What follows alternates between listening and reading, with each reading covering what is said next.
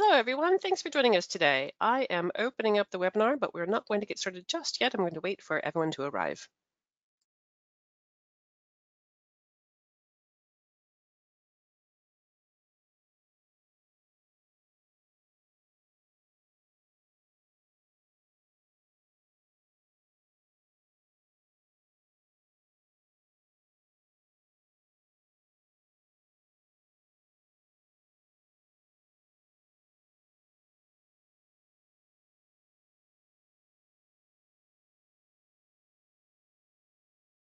Hello, this is Leah. Thanks for joining us today. We'll get started in just a moment.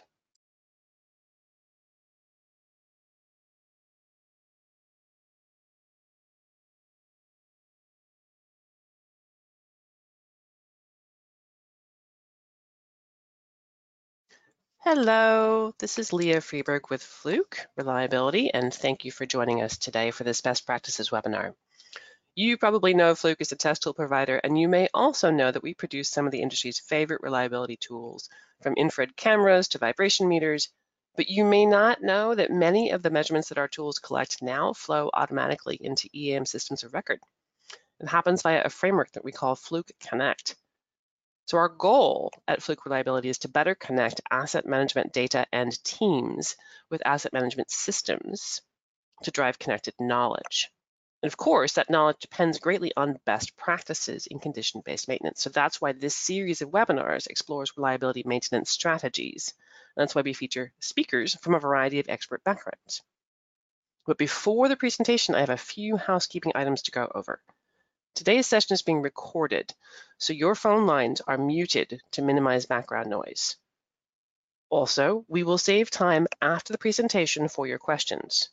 If questions come up during the presentation, you are very welcome to use the questions feature on the GoToWebinar panel. You can submit questions as we go. So take a minute now, find the questions tool in the dashboard. At the end of the talk, I will share as many of your questions as time allows for our presenters to answer. If we have unanswered questions at the end, we will follow up with written answers. If you'd like to receive the slides from today's presentation, please let us know. There will be a survey that appears at the end of the session, so don't hang up. A recording of this webinar will be available on the accelix.com webinar website within the day or so. Excellent. That's it for the housekeeping items, and now for the main event. Today, we are very pleased to have with us Glenn Pierce, Vice President SDI, and Brian Harmon, Director of Procurement SDI, and they'll be presenting on MRO inventory amid COVID-19. Very, very timely. A certified project management professional, PMP, Glenn Pierce has more than 20 years of experience in maintenance management, capital projects engineering, and manufacturing operations management to provide a more connected approach to SDI's seamless solutions. As a certified TMP instructor with a strong focus on Six Sigma, Pierce brings a creative problem-solving approach to each solution he designs. Because no two problems are exactly alike, he custom tailors each solution to demonstrate tangible and measure measurable results for clients. Welcome, Glenn. Thank you for being with us today. Good morning, and thanks, everyone.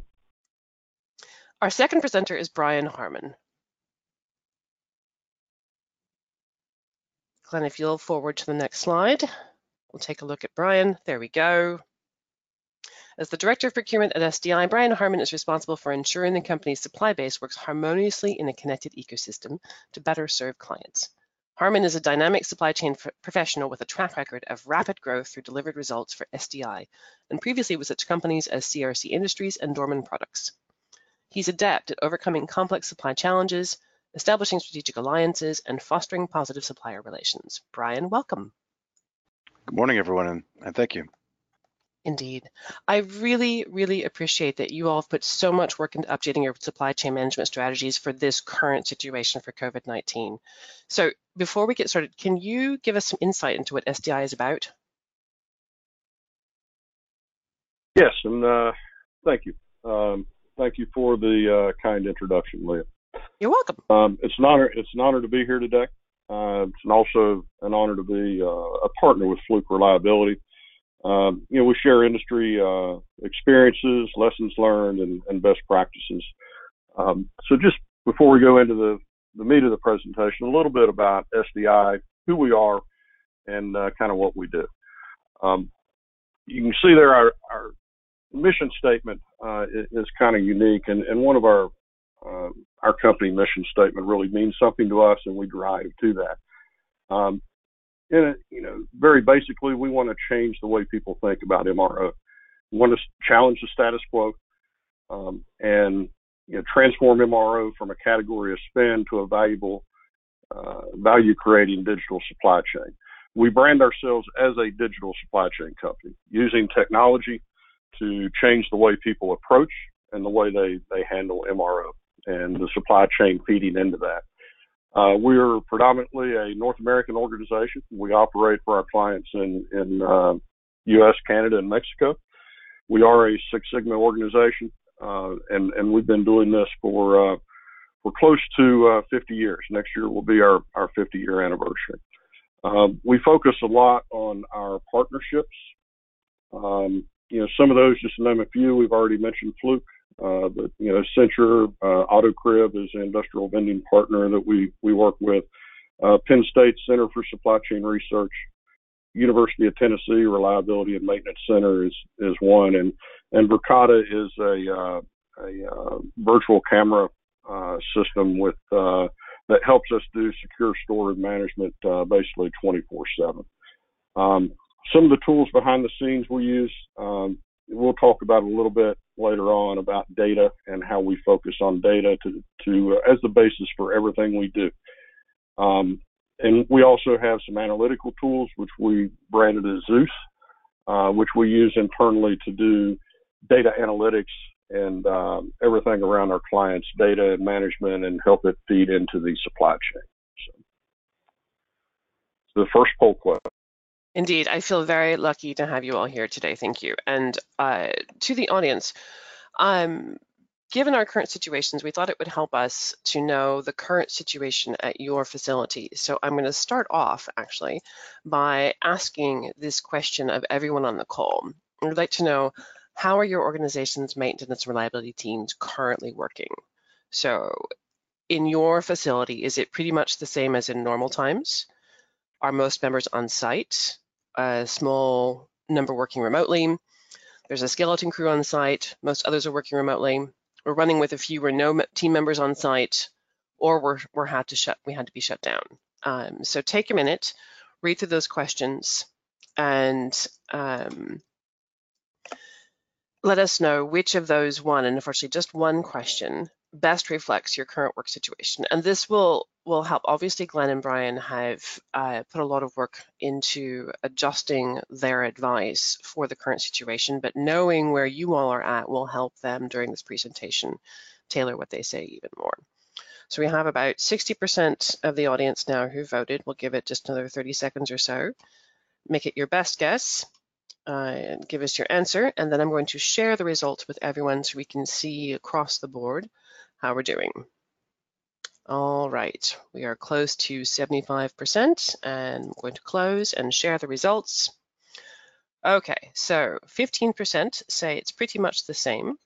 33% say most members are on site, but a small number are working remotely. 36% say a skeleton crew is on site and most are working remotely. 10% were running with a few or no team members on site, and 6% are shut down. Brian and Glenn, what do you think about those numbers?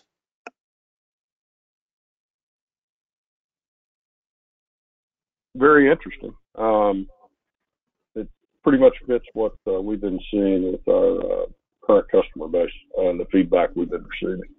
Mm-hmm. Mm-hmm. Well, I know everyone's doing the best they can. So let's move on to the presentation. I'm going to hide the poll now and back to you all. Okay, thank you. Um, our original intent today with this webinar um, was to talk about best practices, uh, normal under normal operating conditions. But you know, with COVID-19 and the pandemic, uh, we've kind of changed on the fly, uh, just due to the extraordinary times we're currently living in, and it's kind of changed the way people are are thinking. And so we've decided to to pivot a little bit and talk about inventory management from a risk perspective. Uh, obviously, COVID-19 has uh, created a more demanding MRO marketplace um, more than ever, you need to partner with your suppliers, supply chain, and sourcing people uh, to ensure you're getting you know, through this and, and, and maintain uh, operational effectiveness. Um, so we'll go through three areas of risk related to inventory management and uh, some of the things you can do to mitigate that risk. Uh, things the maintenance person can do uh, or should do, um, and things in their supply chain, you know, people they can partner with, um, and understand that communication is the key to that. Um, so companies that have gotten by with a break fix maintenance repair strategy, they need more proactive approach. I mean, that applies anytime, but even more so um, in today's uh, with everything that's going on.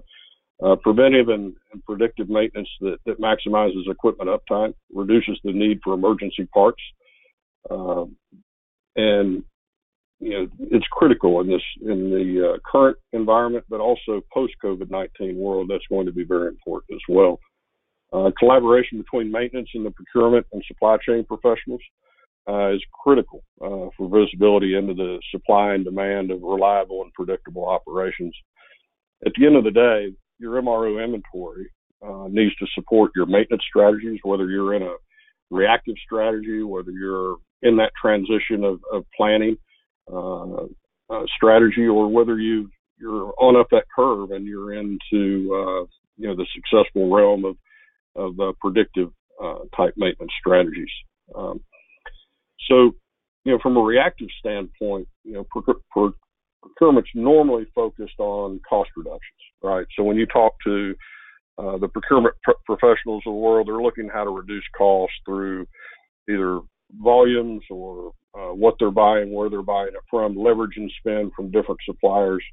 Uh, in today's you know environment, it's more about uh, the supply chain itself, not so much cost at this point.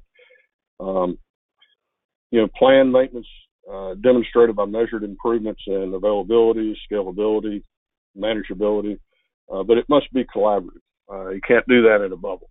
Uh, it takes that alignment. Uh, your maintenance strategy must be supported and aligned with your MR to, MRO inventory and, and, the strategy that supports that. Um, your, for lack of a better term, your maintenance strategy is only as good as your MRO supply chain that supports it you know, in my career, I've seen a lot of um, what some would consider world-class maintenance organizations that fail in basic functions due to MRO supply chain. They know the part's going to fail, but when it does fail, they look and the part's not in stock, right? Um, you know, many times it's a it's a simple storeroom function. It may be inaccurate inventory, poor cycle counting methodology. There are several things that can go into that. Uh, but from a maintenance standpoint, it's important to have the part uh, when you need it um, at, at, the appropriate time. So uh, we'll talk a little bit about um, MRO industry, the overview, uh, the market landscape of of MRO, and some some folks will know this. Uh, some of these numbers may be surprising, but you know the MRO uh, global supply chain market is a 650 billion dollar a year market. Um, around 143 billion in North America alone. Uh, most MRO or indirect spend is high volume, uh, low value transactions, typically less than than $400 uh, per transaction. And what that means, with the cost of creating purchase orders, you know, anywhere between 75 and 250 dollars uh, for each purchase order from from end to to invoice, from source to pay, uh, that can get very, very expensive because you're talking hundreds and even thousands of, of transactions. Um, MRO maturity in the marketplace is an issue. Um, for most, MRO is a necessary evil of, of manufacturing. I know back in uh, my day, you know, as long as the part was there, uh, it, it's good. Um, you know, one of the questions I ask, I, I meet with a lot of plant managers, and one of the first questions I ask is in their in their weekly staff meeting, how often does the storeroom or MRO spare parts come up? Um, and if the plant manager tells me every week or every so often, that tells me they got a problem in their supply chain. That should never be on a plant manager's radar. That should be one of those things that just functions behind the behind the scenes. Um, so there's a historically there's a lack of, of strategic focus on MRO. There's a lack of investment in the processes and, and lack of innovation. I, I see lots of storerooms that are that are still operating the way they did in the in the 80s or even even uh, beyond that. Um, you know, lots of clients I've seen this as well. I visit a lot of different types of manufacturing, but I've seen clients purchase brand new ERP systems and they load their old data in the system. It's kind of like buying a brand new Mercedes and you know put your old tires on the Mercedes. Um, you know, inventory is not connected connected to your uh, computerized maintenance management systems or CMMSs. Um, on occasion, but not very often, I see you know barcoding in place or no technology in place to manage storeroom, scanning devices, automated cycle counting, uh, things like that. Um, disaggregated, uh, increasingly global supply chains. There's a limited visibility to future demand, stockouts, uh, process waste. Um, we do a lot of process mapping on on uh, MRO uh, process flows, and and basically what we end up doing is gap analysis and finding out where some of the uh, shortcomings are. Um, MRO supply chain historically is is very highly fragmented. Uh, it's a very segment, uh, segmented supply base. No single supplier in the market. You think about MRO, and this is this is another surprising statistic, but no single supplier has more than five percent market share in the MRO market space, which is uh, pretty surprising to me. Um, general and specialty distributors, you got local distributors, you got regional distributors, you got national distributors. Then you have your OEMs, which in lots of cases are, are global uh, in, in nature. Um, with Amazon and other e-commerce catalogs, we're beginning to see a shift in uh, industry consolidation, uh, and it's it's mostly out of um, out of demand. Um, you, you either shift or get on board, or you're going to be left behind. And I, you know, we're seeing the COVID-19 crisis, I think, is is uh, is putting shedding some light on some of those gaps. Uh, change is being demanded in the global marketplace. Uh, COVID-19 has brought many uh, gaps to light. Um, there are shifts in e-commerce. Uh, we're seeing now. I was on uh, Amazon the other day, not to pick on Amazon, but you know the government's taking control of, of lots of PPE supplies and uh, you can't just go out and buy face masks anymore. They're hard to come by. Uh, for our client base, we've had to jump through hoops uh, to keep continuity of supply on some of those things that we never would have thought would be critical in the past, but they have become very, very critical. Um, more influence from reliability programs, machine learning technologies, the Internet of Things, all of the, all of these up and coming technologies are putting a stress on the uh, MRO supply chain and they're starting to get the focus that it, it, it deserves. Uh, enterprise asset management systems are um, when you those are up and coming, and people are starting to realize some of the gaps in the MRO supply chain because of that. Um, and folks are moving towards more of an enterprise-wide focus versus focusing on MRO. It used to be MRO and storerooms were operated by plant, and every plant kind of did their own thing. So now you're getting folks to realize that it's a, it's an enterprise-wide objective, not just single plants, and you need to standardize across your your organization. Um, some of the MRO challenges, uh, and these are uh, some benchmarking we do with our clients and some of our partners. Uh, the majority of the sources for this information I'm showing here, some of these statistics. Uh, Penn State Center for Supply Chain Research, uh, which is one of our partners and one of those SMRP, um, which most of you guys, I'm sure, are familiar, with, the Society for Maintenance and Reliability Professionals. Uh, and also SDI's 49 years of, of market intelligence. Uh, we've learned a lot of things over the years, uh, what we've been doing. So, 75% uh, of MRO inventory and purchasing data is inactionable. And we'll talk about that term inactionable a little bit later on in this presentation. Um, 25% of labor cost mechanics chasing parts and not turning wrenches. It's it's non-value added. Uh, for those of you that understand the eight wastes of, of lean, uh, that's one of the, the key things. Folks running all over the place looking for parts. Uh, 50% of the work work orders cannot be completed because they're waiting on parts, and I, have seen that where it's it's even higher than that in some of the site assessments and and uh, industrial partners we've we've uh, talked to. 42% of unplanned downtime can be attributed to poor supply chain practices, wrong min max levels, improper lead times, Um, that lead time is, is one of the things that's come to light now with the COVID-19 that is that is putting stress on supply chains, and and Brian will talk about that a little bit more detail shortly. Uh, being a slave to single source suppliers or OEMs, and just poor data in general. 65% plus of all demand is reactive, and 97% of lead times are inaccurate, uh, while work order backlogs continue to grow um, and because of the misunderstanding of the actual lead time on, on the parts that you need. So obviously we're in some challenging times. Um, the COVID-19 crisis has created uh, many unique challenges that uh, we may not have realized just a few weeks ago. Um, lots of folks are are modifying what they're doing in the marketplace we've been at, at, SDI, we've been actively polling our clients and partners on uh, how folks have been changing, how you're adapting to what we're doing. We we actually have a weekly uh, newsletter that's been going out, kind of sharing some of those uh, best practices, or I guess you know, change on the fly type practices uh, across the industry. Uh, the our second edition of that went out yesterday. Um, reduced or altered shifts for maintenance and engineering staff. Uh, production assets of essential industries are maxed out. Um, I've seen and talked to some folks where um, PMs are being postponed and they're focusing on on output, uh, which we all know as maintenance professionals that's that's not a good habit to get into. Um, unmanned or reduced staggered shifts uh, confines uh, space in the storerooms, and the need for social distancing is limiting staff. You know, most folks have, you don't have a lot of real estate for storerooms, right? It's it's very small, compact space, and lots of lots of cases. So obviously, from with social distancing, that creates a challenge in itself. Um, storerooms are not secure.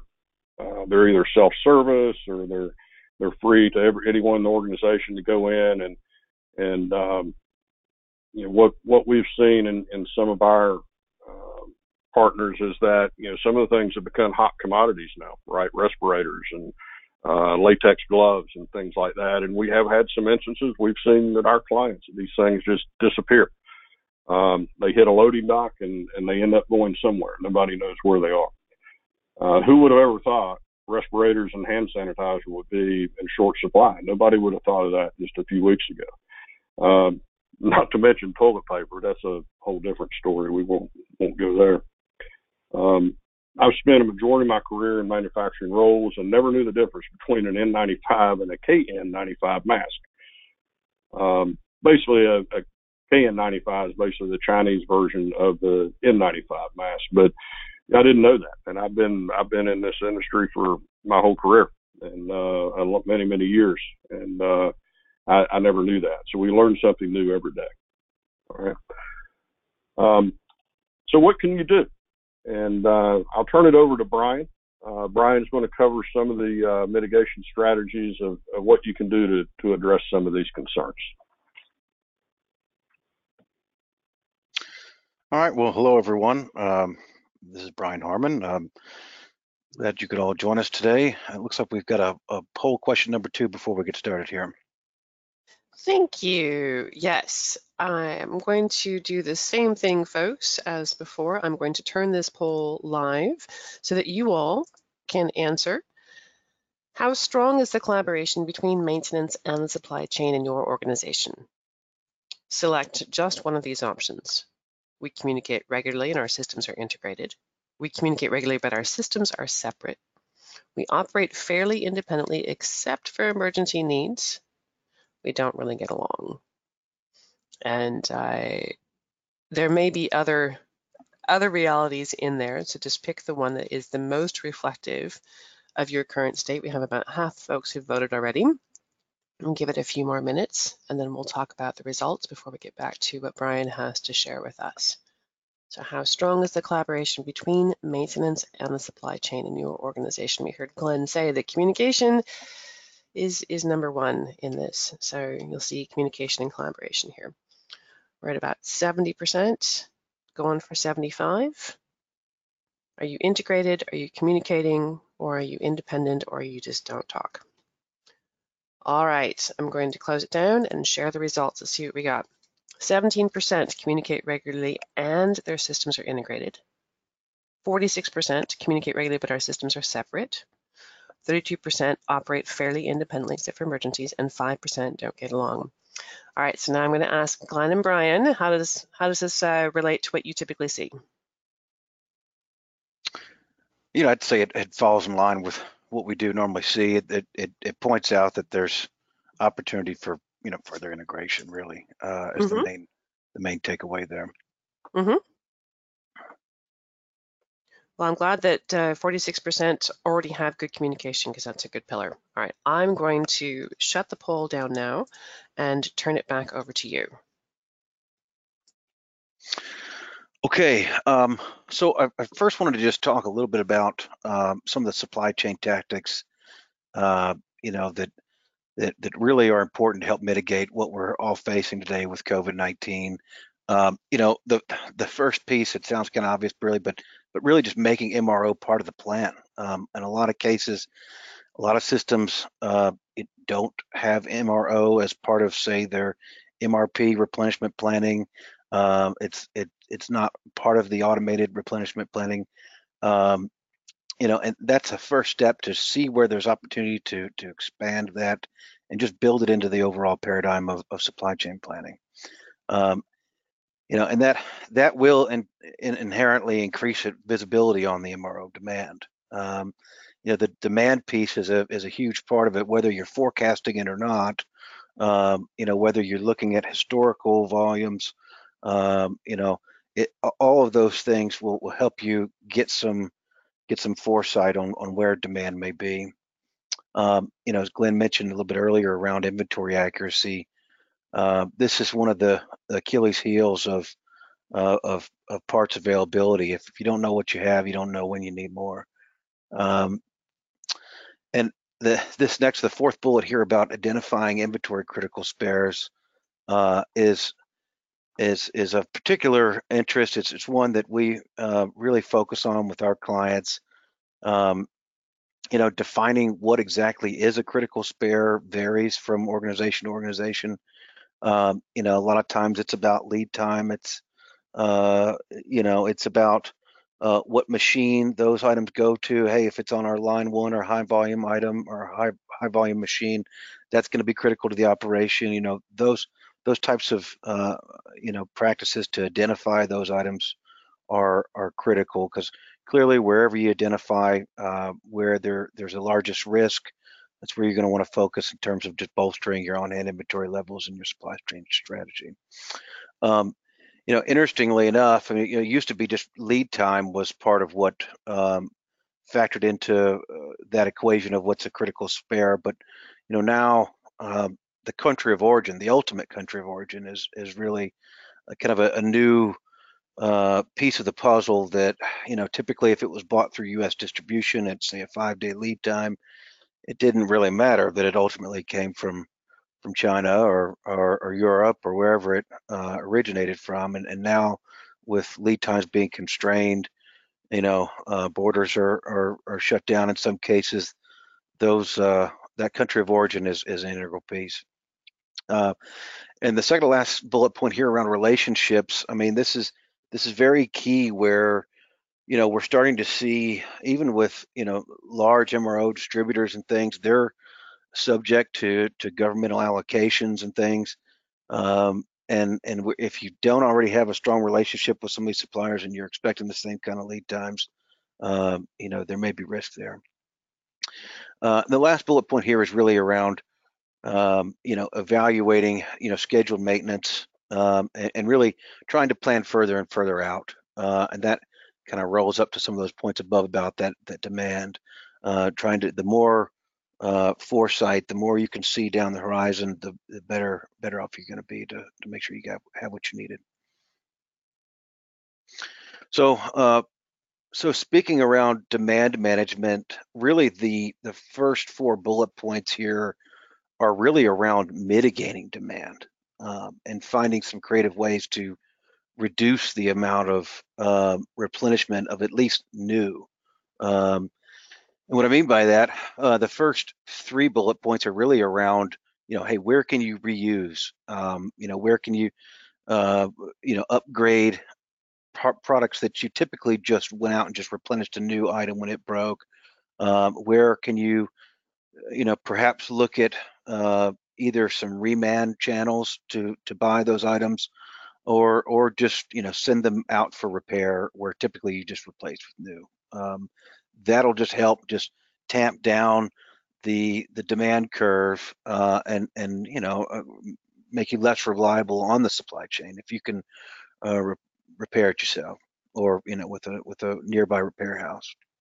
Um, the second to last bullet point here, uh, you know, sounds like it may be common sense, but you'd be surprised that with clients that have of ours that tend to have you know a, a, large amount of different sites where they're doing uh, manufacturing. There's a lot of common items shared across those sites.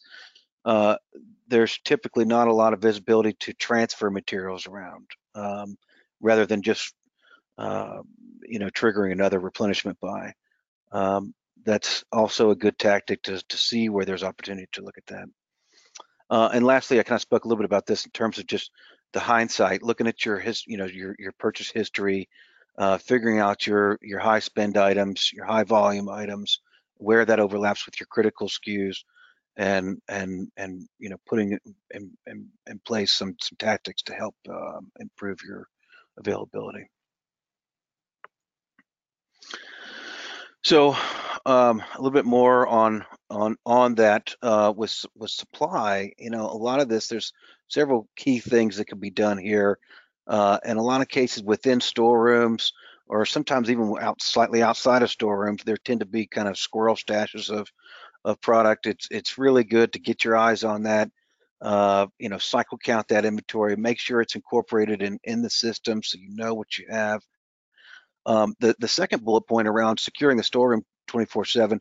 This is kind of a standard practice here, but it, it's even more relevant now with with COVID-19, where you know, as that prior uh, poll indicated, a lot of us are working with with staggered shifts. Um, you know, a lot of folks are working remotely. Uh, you know, perhaps um, there's swing shifts going on, and and the standard you know oversight that you know is typically in place on on you know keeping watch on storeroom inventories may not be there. Um, and so you know a lot of uh, storerooms are experiencing shrinkage and and uh, you know parts disappearing and things like that. So keeping that security in place is is is uh, very important. Um, and again, about reduce, reducing the amount of demand, um, you know, part of this just goes into just rationing and controlling the supply point. Um, we've seen a lot of clients have, you know, experience a lot of benefit in deploying vending strategies. You know, you put vending machines in place for a lot of these typical uh, and, and, high usage, uh, whether it's PPE or uh, other MRO type materials uh, to help reduce the consumption. We see historically about a 30% reduction um, in consumption by deploying uh, strategies like vending. Um, you know, considering your your min max uh, is a is a big you know, and it's it's beyond just min max, right? It's it's looking at your order quantities. It's looking at uh, should we use blanket orders? Um, should we go out and do some forward buys? You know, given constraints we're seeing on lead times or country of origin, do we need to tick up the mins? Maybe you want to tick up the min and the max. So you're buying a little bit more each time and your reorder point is is higher than before.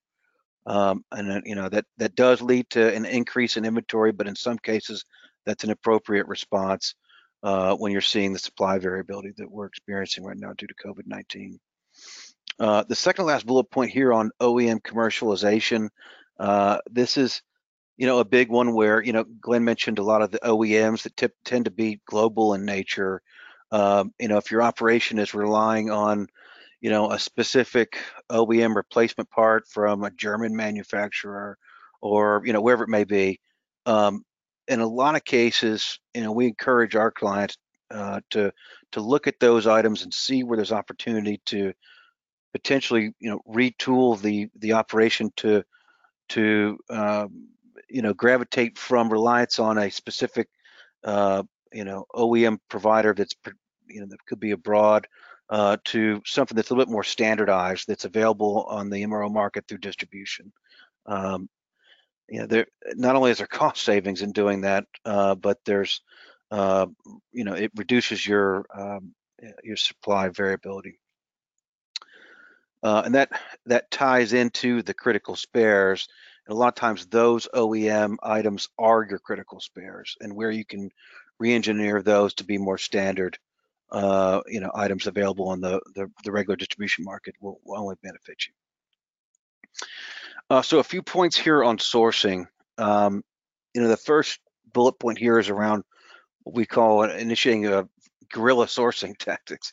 Uh, and what we mean by this, um, you know, typically when you when you think of a kind of a guerrilla fighting force, you, you think of, you know, a loose chain of command, right? And it, it operates hard, hits hard and fast. Uh, and, and really, how that translates into the MRO space is, you know, take a look at where you can, uh, you know, push down decision making within your organization. You know, the the authority levels and approval levels required for POs. Uh, you know, and a lot of times what we'll see is in a situation like this where money gets a little tight through, you know, sales may be slowing down, uh, you know, due to COVID. Uh, production levels may be slowing down, so there tends to be a tighter grip on, you know, spending with a checkbook. Um, and what we tend to see is that results in, um, you know, waiting until the the item that's needed is a is an emergency. It's we're almost waiting too late to actually release the requisition uh, to convert it to a PO. And uh, the more you can kind of force that that decision making lower down into the organization and allow uh, POs to flow, the, the better off you'll be. Um, you know, uh, where we've we've got some options listed here around conforming, you know, looking at your form, fit, and function of your of your SKUs and, exploring alternatives. Um, even just networking, benchmarking, you know, sharing best practices with peers can can really go a long way. Um, even exploring alternative and non-traditional sources of supply. And what we mean by what we mean by this is, you know, on you might have a standard, you know, approved supplier for an item that you've been using for years, but really looking at some of the more dynamic opportunities and, and options out there, whether they're online marketplaces, uh, repair houses, uh, you know, suppliers that that typically supply other verticals. Um, you know, looking at gray markets, you know, surplus uh, markets. There's there's all kinds of opportunities here to look at even direct to manufacturers. Um, you know, there's a lot of things that you can do with, uh, you know, you can look at there's subscriptions that can be purchased to look at customs data where you can query specific uh, commodity types or, or uh, you know, different descriptions of items and see where those are flowing in, not only to see where there could be some direct sources, um, but even to see where are they going to, who's buying them. Maybe you can reach out to them and, and buy them from them if you're having a hard time getting it through your normal channels. Uh, those subscriptions do tend to come with a bit of a cost, but they can be highly valuable to your sourcing team. Um, and, and, lastly, just some, it's more tactical really, but uh, looking at, uh, you know, forward buys uh, and blanket orders really can help. I mean, you know, forward buys tend to kind of uh, do cause some ripple effects. You know, Glenn mentioned what's going on with toilet paper. That is the kind of thing you'll see in that space. But really, blanket orders is is really kind of a more uh, conservative approach to really lock up supply, allow your supplier to go ahead and run up large amounts of inventory and hold it in stock for you and release quantities upon upon need. Uh, is is really one of the more preferred tactics there to ensure supply.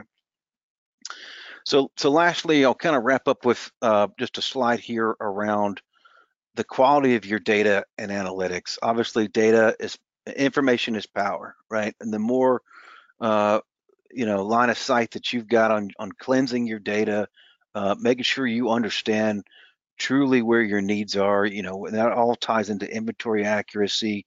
Um, you know, and being able to actually analyze uh, your your purchase orders. We tend to see a lot of emphasis on, on this in organizations with their direct spend. You don't see it as much in the indirect spend place where there's, you know, a lot of these reporting tools and things uh, are, are, set up to, to be able to analyze top suppliers, looking at it by category, by region, Um, and and you know within those categories that you know are strained, like PPE is a great example right now. Understanding who are your top suppliers, uh, you know who are your you know secondary, tertiary sources. Um, you know where do you need to be setting up relationships and preparing, uh, you know some some uh, secondary sources of supply.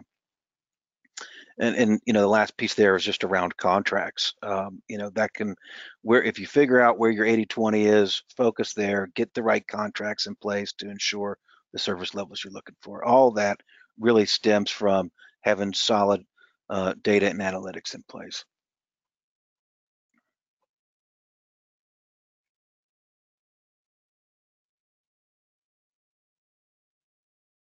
okay thank you brian um, this is Glenn again. I, so I'm going to follow up a little bit uh, on that, a little bit more around uh, actionable data. I think I mentioned early on uh, the term actionable data, uh, which is um, for us and, and most other people in the industry, it should be the foundation for everything. Um, before we go into that, we have our third poll question though. Leah? Yes, we do. And it, of course, is meant to be very relevant. So one more time, folks, if you can go to your mice and answer the question, is your data actionable? Yes, my data is thoroughly actionable. Maybe, depends on what day it is. In other words, it kind of is, kind of isn't. Not at all. Or I'm not sure. What is actionable data? What, what, how do you define actionable data? Tell me more. We have about 50% of folks answering, and I'm going to give you another 30 seconds to make a stab at answering this question, and uh, then we'll share it and hear what Glenn has to say about actionable data. We are almost there. 67% of you have voted. Let's get up to 70, and then we'll close and share. All right, I'm going to close it down. Here we go. 11%, yes, my data is actionable. 35% maybe, 15% no, and 40%, 39% say tell me more. Good. All right. Back to you, Glenn. All right. Thank you. Um, so, uh, to the uh, 40%, uh, we'll tell you a little bit more about actionable data. Um, very simply, actionable data uh, gives you the ability to um, investigate, source properly, and, and everything you do, whether it be inventory management and all of that. Um, so, the ability to identify, um, as Brian mentioned, find secondary and tertiary sources of supply. Um, in order to do that, you need more than just vendor information. Um, I, I, see lots of folks when we get their data, we go through and they have, um, you know, vendor part numbers uh, in there or vendor uh, descriptions and information. Doesn't really provide enough information to uh, take that forward. Um, substitution for products with the same form fit and function is one thing that needs to be considered, right? Um, if it's a good example of that would be I see lots of people using high dollar Sealmaster bearings on on slow moving rotating equipment. It's not necessarily um, you don't necessarily need to pay that for that premium bearing uh, for such a uh, slow moving operation. Um, actionable data means you have manufacturer and manufacturer part number uh, on uh, all the parts where that is available. And we'll talk about here in a minute uh, OEM commercialization. That even becomes more critical on OEM spares. Um, we could include equipment model numbers, uh, drawings, country of origin, especially from OEMs. Lots of OEMs, you know, you, you order a part, and the first thing they'll ask you is, well, what what's the machine model number that's going on, right? Um, they they do that for a few reasons. Um, one one is they don't have uh, real good control over their manufacturing process, and one engineer prescribes a different part than another engineer prescribed. But more so, it kind of ties you to them. The example I use is um, kind of like uh, Hewlett Packard printers, right? They don't make a lot of money on that uh, all-in-one printer you buy at Best Buy for two hundred and ten dollars. They make money on selling you ink. Uh, it's the same way with OEMs.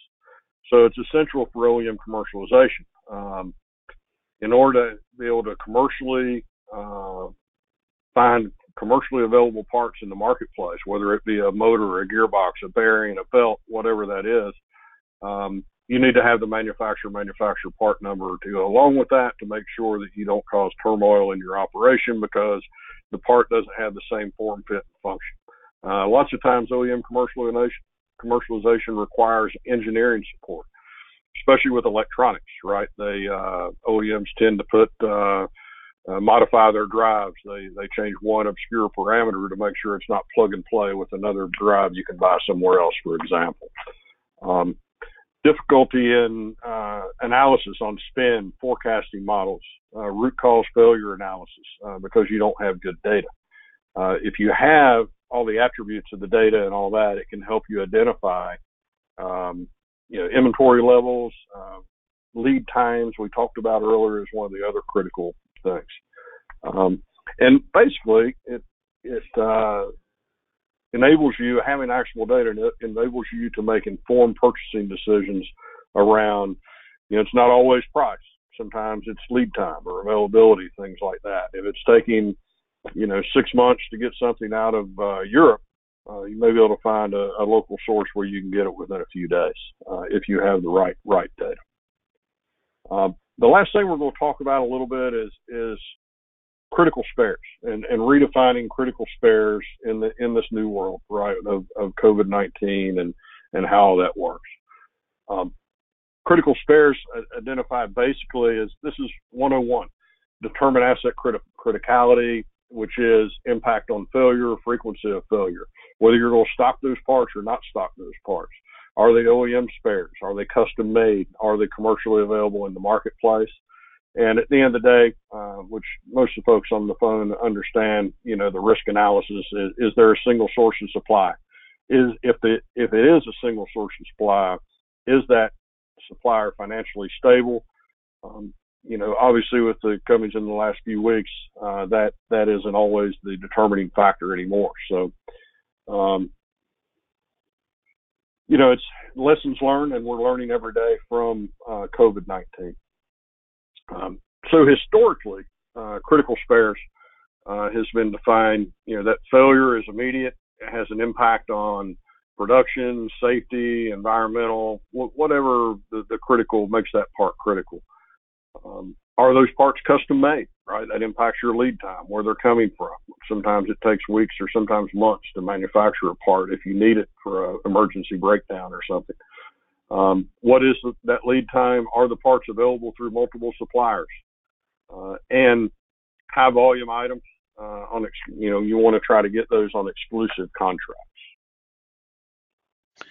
So, uh, you know, I think a lot of those were, you know, kind of how we the the the paradigm that we sort of had before COVID, and and you know, in this new world, a lot of these things are shifting, and you know what we used to see as a critical spare um, you know now we're now actually seeing you know ppe fall into and being now considered as as you know part of the criteria of what we you know uh, classify as a critical spare.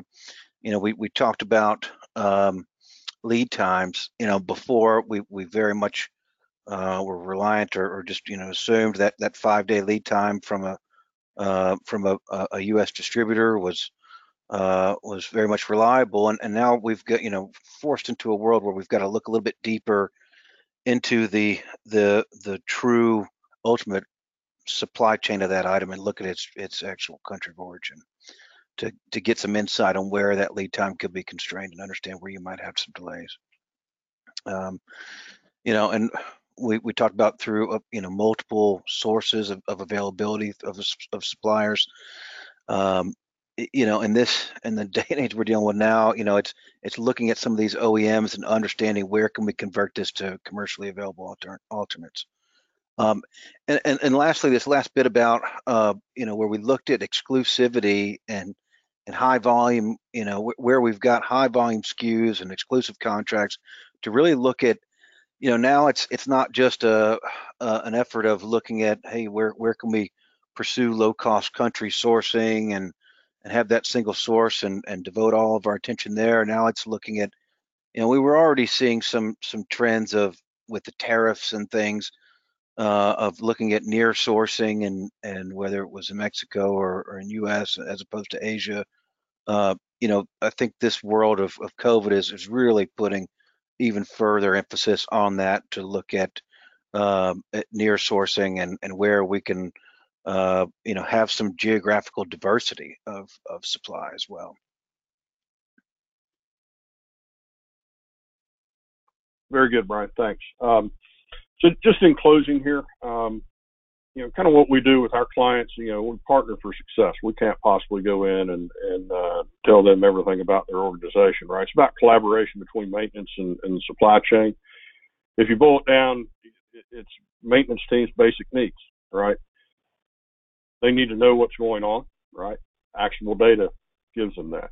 They need uh, access to the bigger picture, right? And they need timely insights to facilitate decision making. Uh, all of these basic needs are all around data and connecting people to do it, right? You know, maintenance is driven by actionable data. In order to be successful, you have to have the, the storeroom and the MRO supply chain and, and actionable data to support every bit of that. Um, so we'll you know, questions, um, you know, if interested in learning more, you, you can email me or Brian directly. And uh, we, we have a, a, newsletter that goes out uh, if you're interested in, in, learning more about some of these things and, and what we're experiencing in the industry and some of our clients and some of our channel partners of, of how people are adapting and evolving. Um, so if you want to know more, feel free to uh, email me. Uh, I, for one, plan to do that, Glenn, because I would love to get a copy of that uh, of that newsletter. There's a lot that's going to continue to change here. I think. Thank you very much, both Glenn and Brian. And at this point, everyone on the on the line, you are welcome to use the questions tool in your dashboard to enter in questions for both of our guests to answer. I have a couple that have come in that I'm going to start answer, asking now. The first one being, if storerooms aren't secure and people are helping themselves to PPE and spare parts, how do you recommend that we monitor storerooms remotely? Um, so there are a couple ways to do that. Um, you know, obviously the immediate need is is to uh, secure it, especially especially now. Uh, whether it be uh, camera systems, uh, there are a lot of camera systems available out there. Uh, one of our partners we use actually has facial recognition, uh, and, and we put them on most of our storerooms where if someone walks in, they're not in, in their um, they're motion activated cameras, so they aren't sitting there filming all the time. They just if somebody and you can design a certain window, right? If somebody goes to this shelf, right, you can flip the camera on and through facial recognition know who it is and, and what they got. Um, so I, I think that's uh, the immediate need. One of the quick ways to do it. Long term, obviously, is to have a secure storeroom with key card access. Brian mentioned uh, industrial vending uh, is a good solution as well. Uh, you know, things are secure inside a vending machine, and, and you scan a badge or a card to uh, get things out. Is another one. And so having that identification of who took the part will help manage consumption. It, exactly. I mean, you know, Brian mentioned that just vending uh, that you know we normally see a 30% reduction in overall consumption.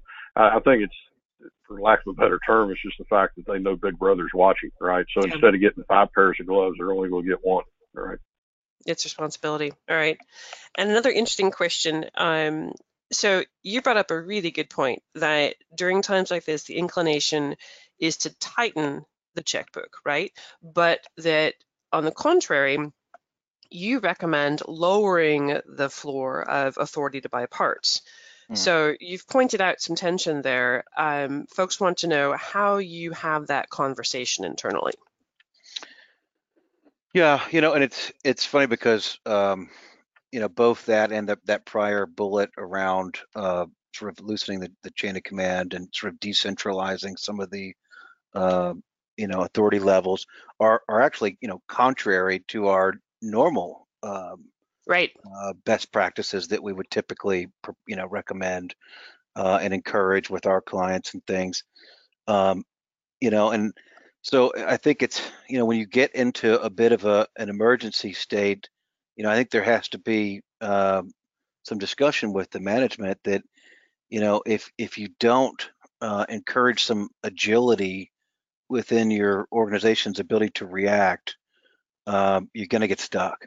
Um, And, you know, we, we tend to see that just even, you know, before COVID, you know, that, that tends to be a typical constraint where, uh, you know, whether it's the maintenance crew or, or the buyers are operating with some kind of budgetary constraint on, you know, what all they can, they can buy. They may be proposing everything that they need and, and want to work on repair, but, you know, they're only getting approvals for half of it. And then, uh, we see requisitions that will just sit in in our clients kind of you know internal queue for uh, workflow approvals uh, for weeks by, before they actually get approved and converted to a PO. And at that point, it's it's hot. It's an emergency.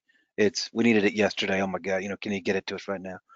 And Mm-hmm. and I think what we're trying to you know that's the discussion that we need that that I would encourage folks to have with their uh, with their management and then within their organization is around you know point to those times in the past where you got caught because of a budgetary constraint Mm-hmm.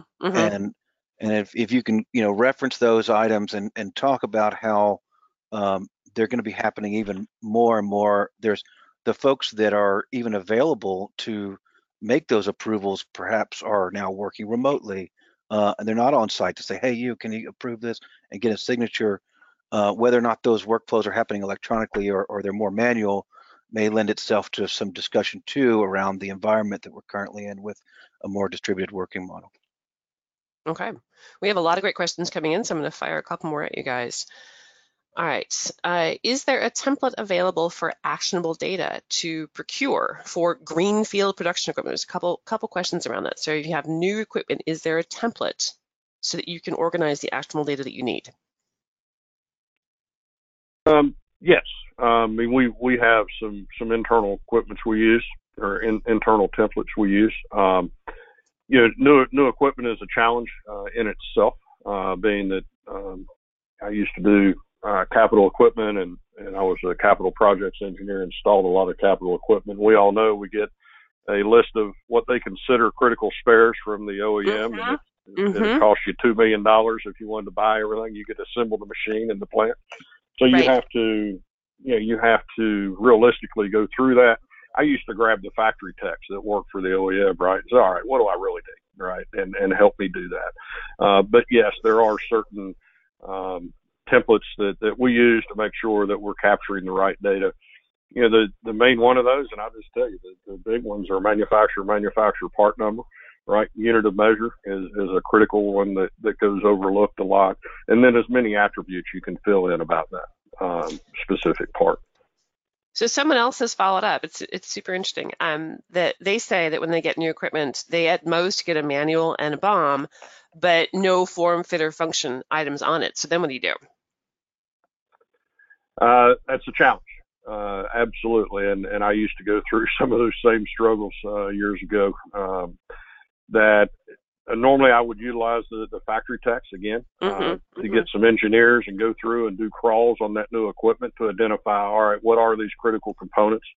Um, you know, what's going to shut this operation down? You know, if it's a dryer, obviously you need a made belt, right? Dryer belt, things like that. Um, I, I used to utilize the, the techs a lot. Uh, if, you ask them the questions, they know more about that equipment than anybody. Uh, most engineers don't don't engage them though. That, that was one of the sources I used to use. Mm, okay. Okay. All right. Um, another question on storeroom. Do you have a software that you recommend for inventory control? Um, not any specific. Um, I mean, we we have for our clients, right? We have our own internal software that we've developed, right? So um, historically, we don't use uh, MinMax uh, as a storeroom trigger point. We use uh, demand forecasting, uh, which is a, a model specific to our software. Um, but we also integrate, uh, obviously, I mean, eMaint is a good example, right? We, with Fluke's eMaint system, we integrate with that. We integrate with SAP. We integrate with a lot of other of our client systems where we would use our inventory management tool, our scanning and barcoding and all that to manage the storeroom. But that inventory is also reflected as, as the, uh, the master record in our client's ERP systems. So they don't Okay. lose that visibility internally, right? Magic word integration. Okay. Yep. We have time for one more question. Um, can you talk more about part re-engineering and where it applies? Yes, um, and you'll notice we use the term uh, re-engineering and not reverse engineering. To me, reverse Right. engineering is a cuss word, right? we so because you know you find a lot of people that uh, say, "Oh, we- let's go redesign this part." When we don't want to just redesign that part, we want to make it increase the life cycle of that part, make it last longer. It could be the application of that part, um, but um, so it, requires um, you know there are technologies out there that we use.